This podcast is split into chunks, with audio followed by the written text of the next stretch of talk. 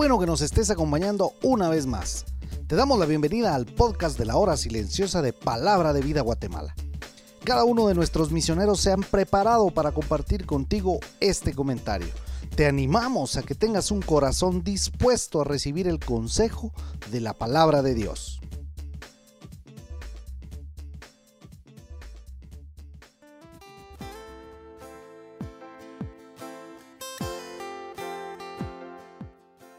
Qué bueno poder estar en el comentario de la hora silenciosa nuevamente. Te saluda Oscar Fuentes del Ministerio de Palabra de Vida aquí en Guatemala. Hoy vamos a estar viendo Hechos capítulo 28 del 1 al 16. Un escritor dijo lo siguiente, el secreto de andar con Jesús es tener la certeza de que yo no sé, pero Él sí.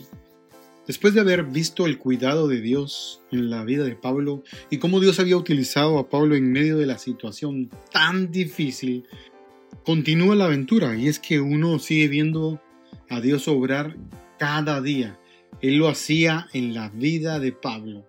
Hoy vemos que en los primeros versículos los detalles de la historia. Primero llegan a la isla de Malta, según parece una isla de 27 kilómetros de largo y 14 kilómetros de ancho. Es probable que ninguno había estado allí antes de lo que estaban en este momento. La isla hasta el día de hoy es llamada la Bahía de San Pablo.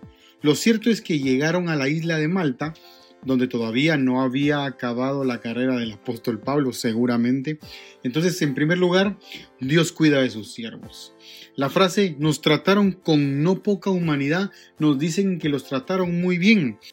Si tú recibes a un pastor a un misionero, trátalo bien. Dios quiere utilizarte en gran manera para que la palabra de Dios siga corriendo, se expanda cada día más. Muchas veces pasa que se ve en los pueblos en el interior del país y vemos que ellos tienen la bendición de poder hospedar a la gente. En la capital casi no se mira esto.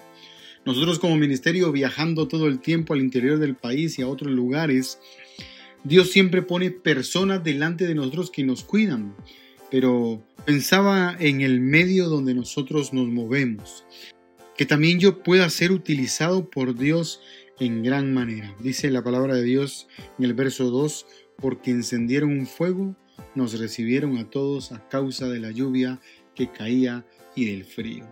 Dios cuida cada momento de la vida de sus siervos. Nosotros podemos contar miles de testimonios y probablemente hasta Hoy podríamos escribir un libro de cuántas veces hemos visto el cuidado de Dios, cómo Dios se manifiesta a través de las personas, y no solamente con personas, sino también como a Pablo le ocurre, dice la palabra de Dios que una víbora huyendo del calor se le prendió a Pablo.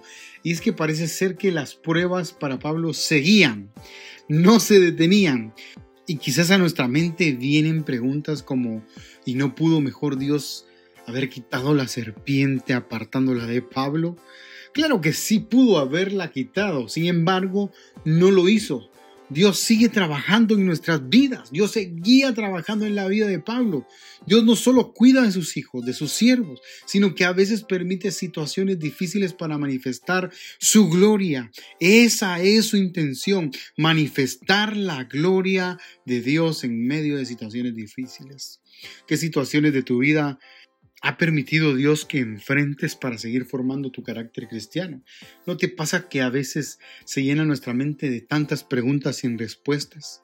de probablemente tanta oración sin que te conteste el Señor, recuerda que Él sigue trabajando en tu vida. La palabra de Dios dice en Filipenses 1.6 estando persuadido de esto, que el que comenzó en vosotros la buena obra, la perfeccionará hasta el día de Jesucristo. Recuerda esto, Dios permite situaciones difíciles para enfrentar, para nuestra mente y nuestro corazón renovar.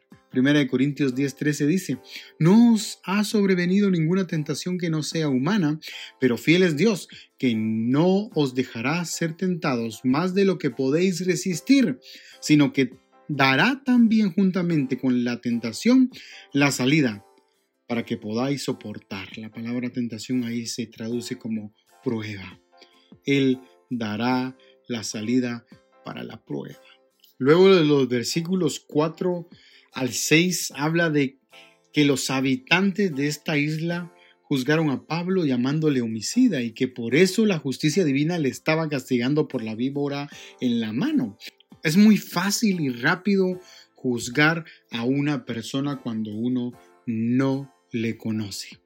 Y es que uno muchas veces juzga según las apariencias. Estos naturales, como la Biblia los llama, no conocían a Pablo y era seguro que cuando lo conocieran iban a cambiar de opinión y en realidad casi que fue así al instante cuando a Pablo no le pasa nada y ellos cambian su opinión sobre su persona.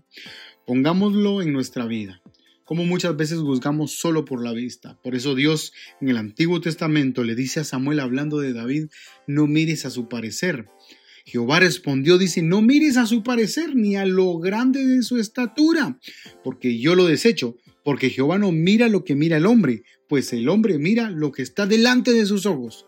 Mire esa frase, delante de sus ojos, pero Jehová mira el corazón. Qué hermoso saber que Jehová mira el corazón.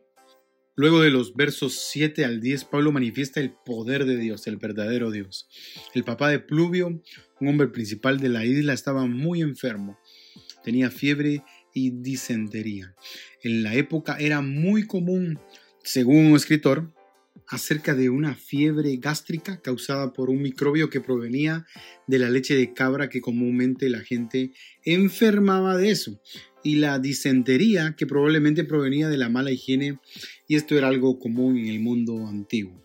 Lo cierto es que Pablo a través de eso manifiesta el poder verdadero de Dios, la forma de mostrar el poder de Dios. Del 11 al 16 vemos cómo Dios iba a culminar la obra maravillosa en la vida de Pablo. Llegan a Roma y hay una frase que es la que quiero terminar.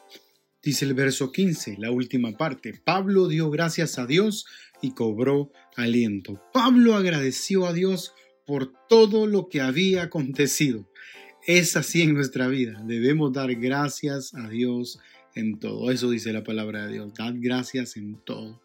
No sé qué situación has pasado da gracias.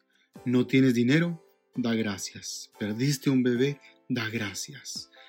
Perdiste el empleo, da gracias. No tienes dinero, da gracias. Por eso vívelo. En el verso 16 dice que el centurión se acuerdan de su nombre, su nombre era Julio, entregó a su comandante a los presos. Pero dice la palabra de Dios, pero a Pablo se le permitió vivir aparte. Regreso a mi primer punto.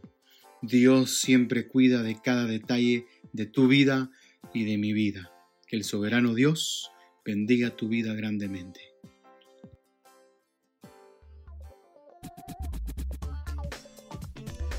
Tú puedes ser parte del crecimiento espiritual de tus amigos compartiendo este podcast con ellos. Síguenos en nuestras redes sociales para recibir más recursos como este. Nos encontramos nuevamente el día de mañana.